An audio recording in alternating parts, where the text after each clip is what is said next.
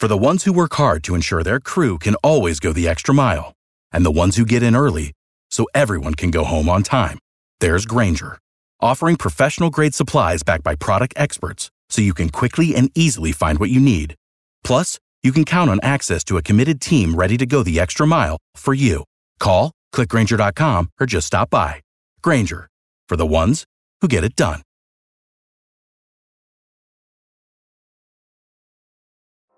I mean, here's a guy that criticizes everybody, whoever they take. He's got the answers uh, who you should take and who you shouldn't take. And all of a sudden, he's an expert. He's in our paper two days ago telling us who we have to take.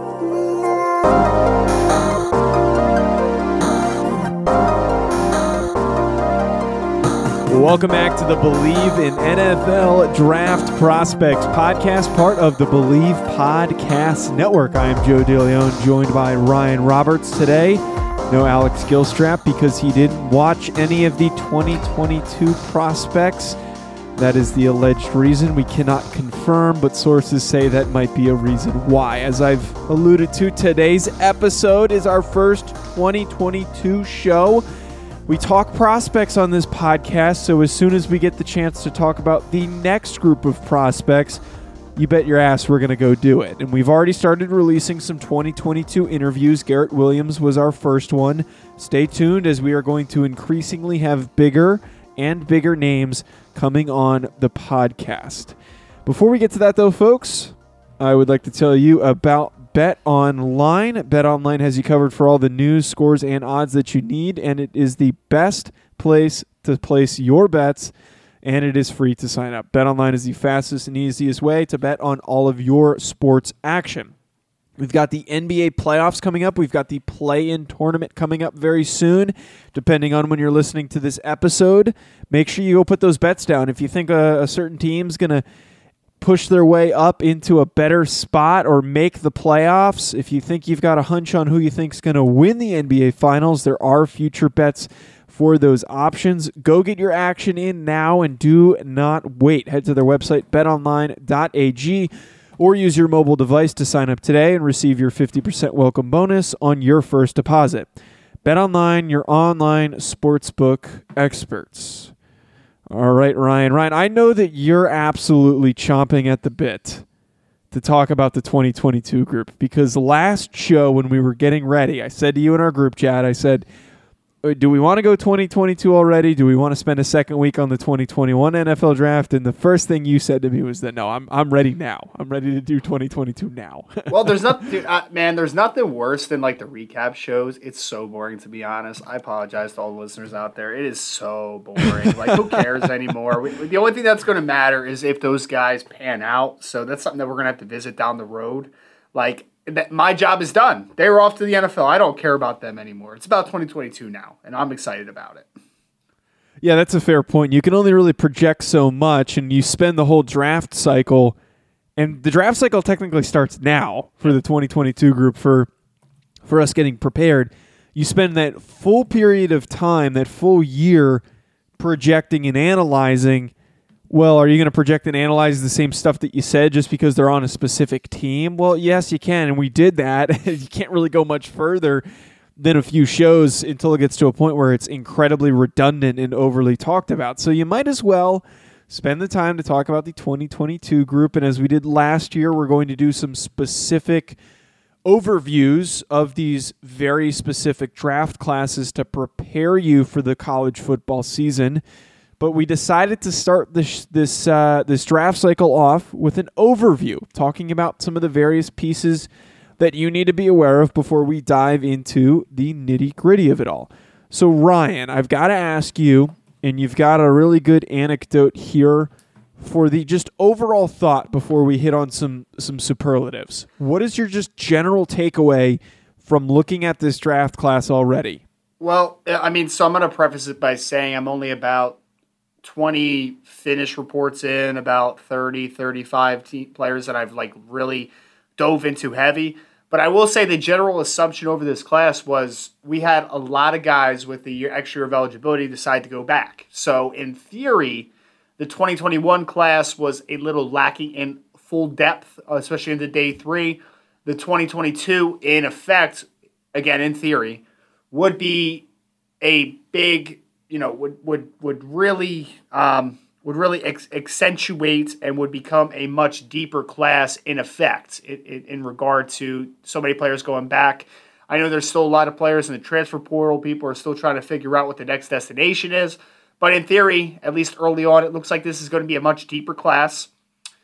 As every class is, we have some classes, some position groups that I'm very excited about, and then some that are a little underwhelming to me. I know we're going to go really deep into those, but like cornerback, safety, defensive end, rush linebackers, running backs, interior offensive linemen, I think are all really strong groups for my earlier viewing.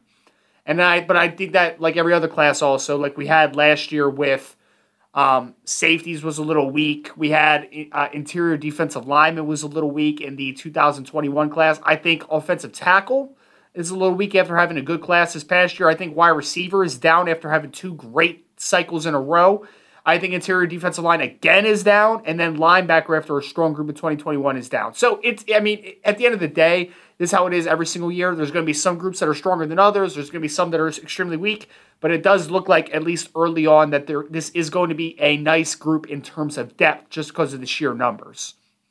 Yeah, the numbers are definitely high, and somebody that is something that's going to be a conversation that will be had on the FCS football podcast, my other show is that there's a lot of FCS guys that returned to school that really were unsure of their future. Like Drew Himmelman from Illinois State is a perfect example, where if he declared, he probably would have been provided an, an NFL opportunity. And it sounded like he was going to leave, but he decided to go back. I'm very mad and at him. that's I'm very mad at him.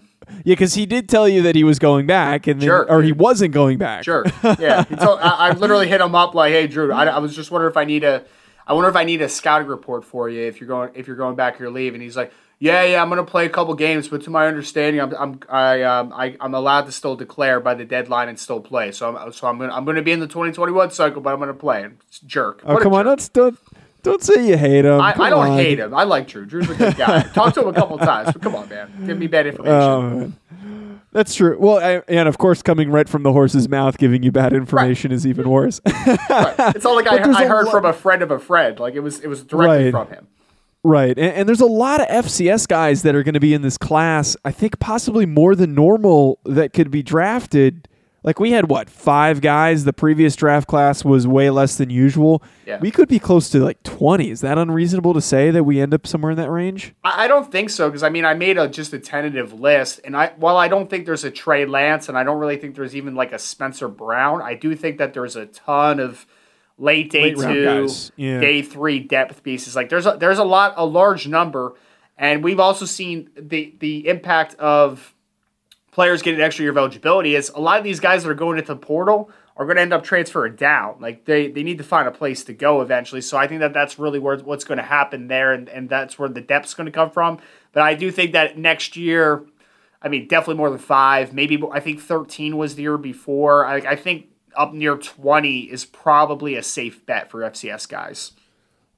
And the other thing too that goes into this equation, a lot actually all of these FCS guys didn't play in the fall. There were some that did play like a half season. Yep. They spent the whole fall training. They spent the whole summer previously training and then they geared up for spring ball and some teams didn't even make it through a full season. So they had all of this time to prepare and that's why there were a bunch of dudes who came out of nowhere because they had all of that that time to condition, to add bulk, add strength. I think we're going to see the best in shape FCS group and also maybe some of the most athletic guys that we've ever seen just because of the bizarre circumstance that they dealt with with playing in the spring. It's it's about time the FCS starts pulling their weight, man. That's all I have to say about it. It'd be nice Oh, to see. It was a lot of stop fun though. Joe. I gotta tell you, man. Like I was very hesitant on the whole spring season, but I mean that championship game was a ton of fun. There was some good football played down the stretch, and, and like you said, I think it's a good kind of just quick transition into the fall. Like no spring practice, obviously that basically was spring practice and playing playing games. I think that it's going to be a really competitive fall. We saw a team like North Dakota State who has been dominating for several years. Not, I mean, they went seven and two, so it's not like they were a bad football team, but like there was a lot more parity this spring, and I, I am curious to see if that transitions over to the fall. And that, that's a nice little sneak peek at uh, Ryan's going to be appearing on the FCS football podcast. He doesn't know it yet, though. I already uh, have it in my back of my mind. I just recorded the FCS football podcast and I teased that you're going to be on the show soon. So I didn't check with Ryan, but it doesn't matter. He's coming on my show. He doesn't have a choice because he knows me too well.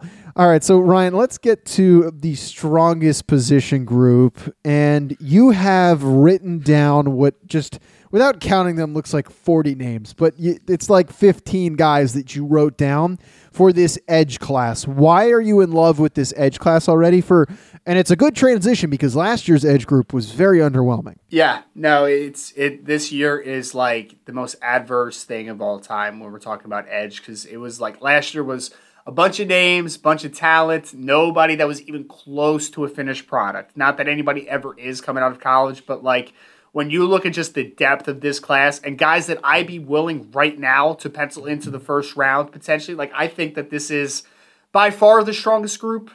And I, I think that they're it's just a depth too because you're you're not just losing steam after like five you know notable names. I mean we're talking about guys like Kayvon Thibodeaux, who's been a guy for a couple years already out of Oregon, George Karlaftis, who I interviewed and did a uh, an article on. Myjai Sanders from Cincinnati, who flirted with coming out in 2021. Drake Jackson from USC. Zach Harrison from Ohio State. Kingsley Enagbare, the defensive end out of South Carolina, like 6'4", 275. Aidan Hutchinson, who was maybe a declare before he before he injured himself for Michigan. D'Angelo Malone, who I thought might be in the 2021 class from Western Kentucky. Ali Gaye, Adam Anderson. Ochaun Mathis, Jordan Strachan, who's a small school kid that's out of Georgia State, who actually transferred over to Georgia Tech for his final year, who's very talented. Sam Williams from Ole Miss, who has some off-field demons, but is a talented football player. Jeffrey Gunter, who is going to be on the Believe in NFL Draft Prospect podcast here soon, the defensive end oh. out of Coastal Carolina. It is a fantastic group, man. So much depth, really strong at the top. This is one of the strongest position groups early on that I can remember just in general in, in any class recently. It's it's that deep. Yeah, the fact that and I know this wasn't in a particular order, you rattled off like five names before hitting Aidan Hutchinson. Right. And at one point we were talking about Hutchinson being a top five player in last year's edge group. Yep. And understandably that wasn't uh, comparable at all in terms of the talent, but – the guy was being considered to be a day two prospect, and he goes back for another year. He could end up being having a better year than Kwity Paye did last year, and he could end up pushing his way into higher up in the conversation. So seeing a guy like him, and then also Kayvon Thibodeaux is going to be the big name that is going to be talked about a lot. And I, I saw a take, I forget where it was and who said it, but I, I don't think it's unreasonable to say that Thibodeaux could break the streak of quarterbacks being the first overall pick. Depending on who's picking there, he could end up being that first overall selection. Yeah, I, I, mean, I think that he would definitely be one of the probably two or three favorites to be the first quarterback off the board in general. And I think that you can make that comparison because the weird thing about Thibodeaux is I expected to see this twitched up, athletic pass rusher who just has a plan and has a couple moves spurred together. And I did not get the player I thought I was going to get. I got twitchy. I got super athletic. There's no doubt about it. But the work this kid does in the run game, I was super surprised because he plays hard, man. He is super powerful. He can create power in very tight spaces. I think that he is a fantastic run defender who is still figuring out as a pass rusher. But when you're talking about the tools that he has, like he is, he's athletic enough, he's twitched up enough, he's talented enough that he could be in that Chase Young, um, Joey Bosa, Nick Bosa, like that, that even Myles Garrett potentially, like he could be in that conversation just based upon talent. Like he is, he's that good. He and the scary part about Pac-12 offensive tackles and just offensive linemen in general that have gone against him is that he's not there yet. He doesn't have a plan of attack. He's just a guy that is literally overwhelming dudes. When he figures it out, when he learns to string together some moves, and he and he has a little bit of uh, just growth as a as a finesse player that understands you know how to attack leverage and do different things. I think Kayvon Thibodeaux is one of that once every few year type of pass rusher. See the way that you just described him to me, is very reminiscent to what Jadeveon Clowney, I think, was supposed to be in his career. You, you're Don't shaking your head. that. You don't like Don't that? Say that. Clowney, Well, okay, because because Clowney got into the league. He's a freakish athlete, top recruit, yada yada yada. Uh, highlight plays, and his best. The thing that he was the best at when he was with the Texans was uh, he was a really good run defender, but he didn't really put together that sack production.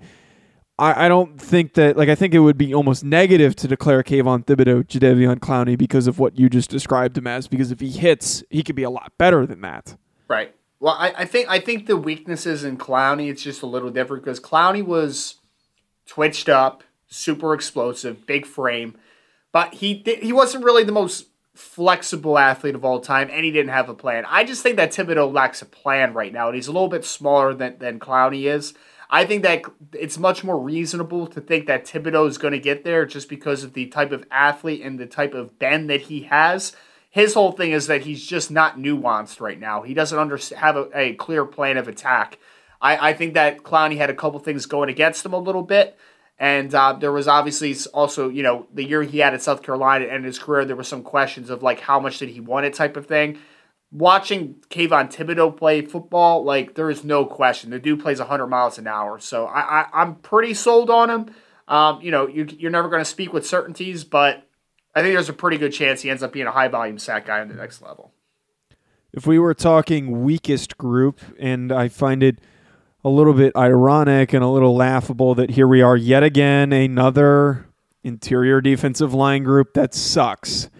And it seems like we're on this continuous trend where less talented guys are playing in that interior spot. It's like if you have a little bit of twitch, coaches are saying, all right, lose a little bit of weight and you're playing defensive end or you're playing stand up.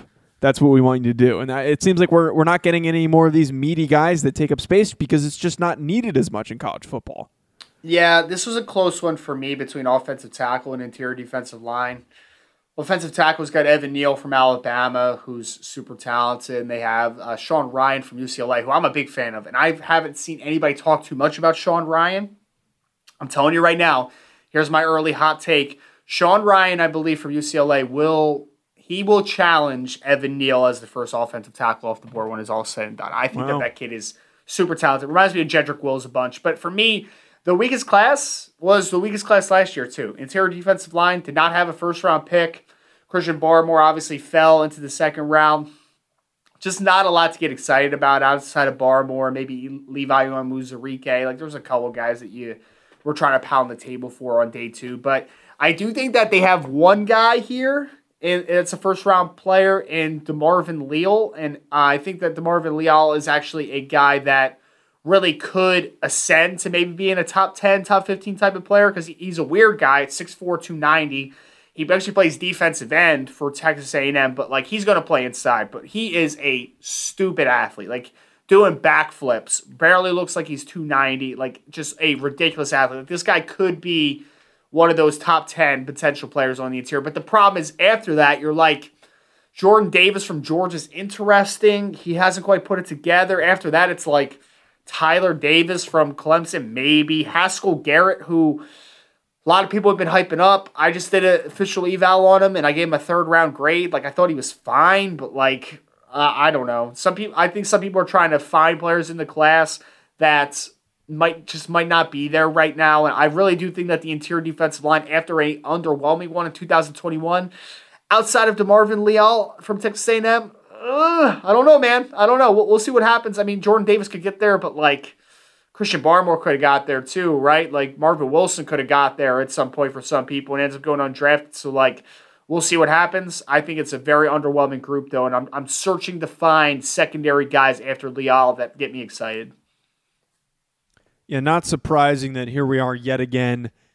Not really much to, to hang your hat on with this interior group. And it's funny that the one guy that you pull that you're like, wow, this guy could be a top 10, top, top 15, you had to supply the asterisks of he's actually playing defensive end. So is this a, a 3 4 defensive end that we're talking about with Leal? I I, th- I think that he could play three tech in a in a uh, in an even front. I think that he definitely could fit into a five tech four eye type of guy in a three man front. I think he's versatility to him. because they do they do move him around up and down the line of scrimmage. Like he's not playing true four three defensive end every single snap, but it's the majority of it. And I think that that just honestly speaks to the athletic profile, which I think a lot of teams are really going to like because they're like, wow, he's 290 pounds. He looks like he's barely carrying weight. And he's athletic enough to play defensive end. Like I, I think that that's going to be a big selling point for him. But I do think that his his best future is is inside. I really do think that he's super talented, a guy that can play a little bit inside. Now, maybe he ends up being a guy like a Michael Bennett who plays 4-3 defensive end, but he does his best work on pass rush downs inside. Like that's possible because they're actually kind of similar sized guys. But I really do think that whether it's an even or odd man front, a team's going to love a guy like DeMarvin Leal. Hitting on the deepest group, and to clarify, folks, if you don't know what we mean by deepest, this we're not saying that this group has the best talent, but rather has the most talent throughout the various rounds. So you're still going to get some quality players as you push into day two and maybe even day three. So if we're talking about the deepest group, Ryan, who do you think fits that bill? It's probably the edge group again, but I wanted to throw in another group that's like pretty close, honestly, and it's a breath of fresh air because it wasn't the best group in 2021. I think the safety class in 2022 is going to be special. This gives me a big opportunity here to talk up Kyle Hamilton, who, if the draft happened today, I did a I did a breakdown, a preliminary report on Kyle Hamilton. If the draft was today, Kyle Hamilton would have the highest grade that I've ever given out to a safety. Wow. He is 6'4, 220 pounds, is so athletic despite that size that he plays single high safety the majority of the time for Notre Dame can come down in the box, can play curl flat, could play man to man on the slot. I mean, against Syracuse, which is playing four to five wide every single snap, he's playing man down low against Nykeim Johnson, who's like a 180 pound slot receiver. So, like, he is a special football player. Compton the Kenny Easley, who just went in the Hall of Fame a couple years ago, that used to play with the Seattle Seahawks, was another big jumbo size wow. safety. Like he's that type of dude, man. Like he's not just a guy that you're gonna look at and be like, you're on a blanket tight ends. Like he could literally play two high, single high in spurts. He has special range on the back end, and he doesn't miss tackles. So like the, the impact that a guy like Kyle Hamilton has is potentially special. But then you got guys like Bubba Bolden from Miami, who's really talented, former USC transfer. Brandon Joseph from Northwestern, who just gives me Jessie Bates, Bates vibes all over the place from Northwestern. Tyke Smith, who was at West Virginia, just transferred to Georgia. Sterling Weatherford, a smaller school guy that I just kind of caught wind of, Miami, Ohio kid, who again, like a Kyle Hamilton, is six foot four, 220 pounds, and playing single high safety a bunch, and they're asking him to do a lot of different things. So he's another guy. And then another big safety, Isaiah Polamalu, who is actually the nephew of Troy Polamalu, a supersized safety at USC, six foot four, 210 pounds. This safety class is not only big, but it's very talented. And then you have other guys like Verone McKinley, the third from Oregon, who I think is a really solid football player, who's more of that nickel hybrid safety defender. But uh, what I really love about the safety class right now is you have a bunch of supersized guys, you have a bunch of guys that have some range on the back end, and I think that you have a style and a body type for everybody. So the safety class on top of this edge group, I think is going to make a lot of teams very happy because it's a really talented class. So I have to ask specifically about Kyle Hamilton, his skill set, what we know he can do, and he's somebody that I'm probably the most familiar with because of the, the period of time that we covered Notre Dame together. It makes me wonder, despite he, him doing all the safety stuff at an elite level, yep. is because of his size, is he going to be playing a, like a linebacker type position? Like, d- is that what the role that we're going to see for him in the NFL? Because I don't know if like single high is what he's going to be doing for an NFL team. Is that is that fair to say? I I don't. So I think some people are probably going to look at him body type wise, and they're going to go like Jeremy Chinn question mark. Like they're that's going to kind of be that, like, that's the first thing that comes in, comes to my head, which makes sense. I mean, similar size profile. They are similar size profiles. I think the big difference is like I think that Kyle Hamilton is such a good athlete that he could play on the roof. Like, I don't think that he's going to play single high every single snap for you, but I think he can because I just think he has so much range on the back end. And so I don't think that he's a safety. Like, could he be pulled down to the second level in certain against certain situations and certain covered shells. Like it's possible, but I really do think he's a true safety. I think that he's a special true safety. Like I don't like uttering the name Sean Taylor because Sean Taylor was the rarest of the rare. But I think he's a lot closer to Sean Taylor than people are going to wow. want to admit to themselves. I think he's that type of special athlete. And ho- hopefully, I'm. I, I know this is bit negative to throw out there, but I, I hope that he doesn't end up. Actually, it's not negative because Isaiah Simmons is is has not. He's not a bust. I'm not no. saying that he is, but he hasn't been used to his full potential. And I'm just hoping that for some reason NFL teams get these guys and they're like, what the hell do we do with him? What the hell do we do with him? And they just, if he doesn't end up in the right situation, that's the only thing that that that concerns me because he's such a rare physical specimen playing that like you don't see a six foot four, two hundred and twenty pound guy playing over the top. It's just he's a marvel. and that's kind of what Isaiah Simmons was able to do. All this different, all these different things because he's a four three athlete at that similar size profile. If anything, he was heavier than than Kyle Hamilton. So I'm just I'm worried that he ends up on a bad football team with a bad defensive coordinator that doesn't know how to use him. Well, the pro- the problem with Isaiah Simmons was like he was he was solid at everything but I don't think he excelled at anything. So people were like, okay, he's this jumbo sized athlete who is probably best on the second level, but I think I just think the difference is I really do think that Kyle Hamilton is true safety. Like I don't I don't think that there's any limitations for him in deep coverage, deep zones. Like I, I think that he can turn and run. I think he has flexible hips. I think he can play man to man. A lot of the same things Isaiah Simmons can, but I, ju- I truly just think that the range on the back end is completely different there. I think that people are tr- they, they had they had a player like Isaiah Simmons who was so good at everything, or or sorry, I should rephrase that could potentially be good at multiple things. That he fell in a situation where Vance Joseph was just kind of like, I'm not really sure what you or do best, so I'm going to try to find a spot for you, and and he would kind of pigeonhole him, even though he should probably be a versatile piece. Kyle Hamilton, on the other hand, I think he can excel one thing, do it really well, and then I would say, and then a coach is gonna be like, okay, now let's add this to the arsenal because we know you could do that well. The, Isaiah Simmons wasn't the great, the uh, the cleanest projection.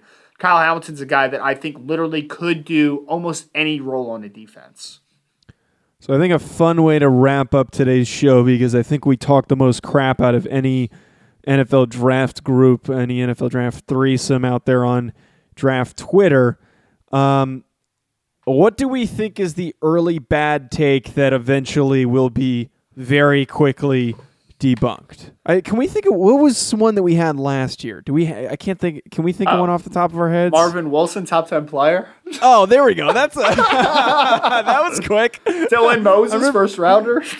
I remember we talked a lot of a lot of crap about those. That was that was fun. That We're was gonna fun. do it again. So Ryan, what is the what's the take that you think everyone's being really stupid about, and once things just play out, it's gonna go it's gonna go the opposite direction. I think it's the quarterback class because I have seen nothing but negative reviews and people saying like this is an awful class, and I think part of it is 2021. You had four guys that were legitimately top 10 players that could have went in the top 10. I think yeah, Justin Fields went 11, right, with that trade. But I think that there are legitimate there were legitimately four players that could have went in the first round. We had five quarterbacks going the round 1 specifically.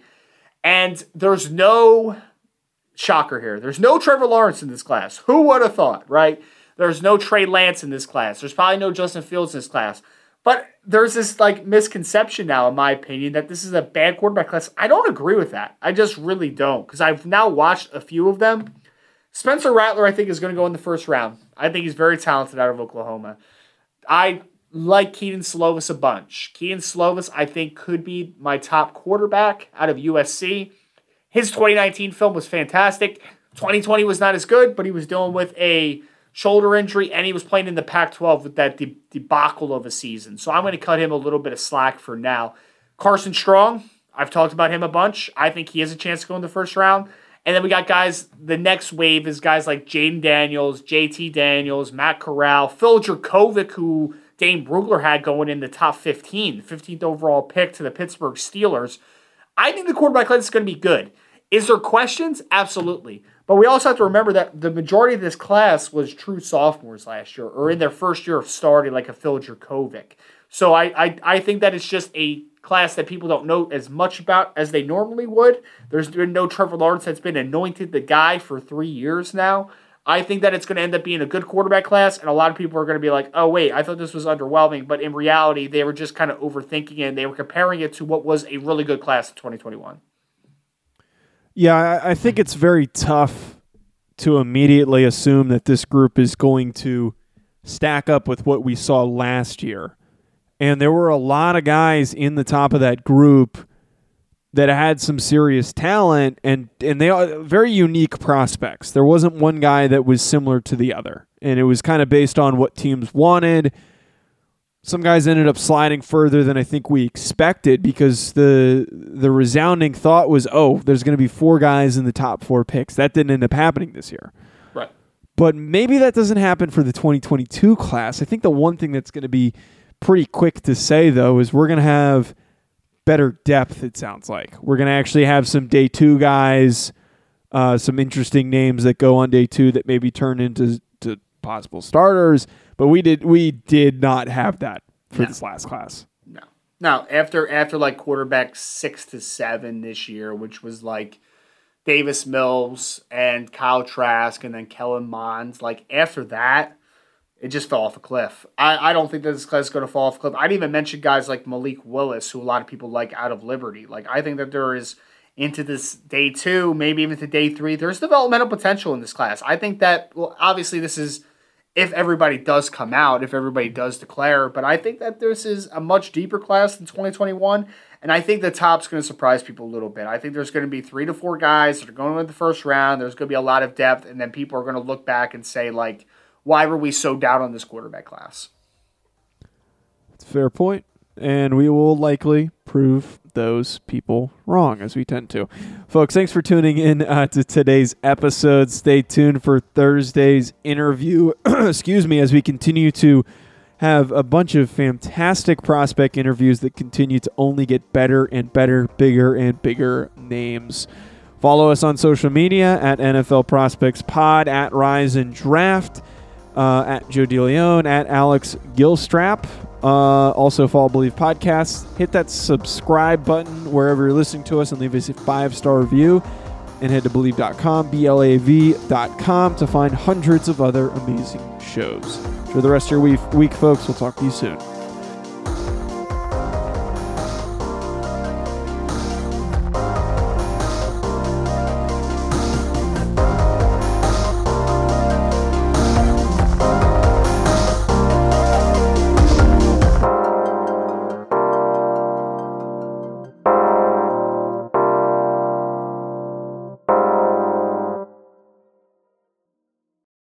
Without the ones like you, who work tirelessly to keep things running, everything would suddenly stop.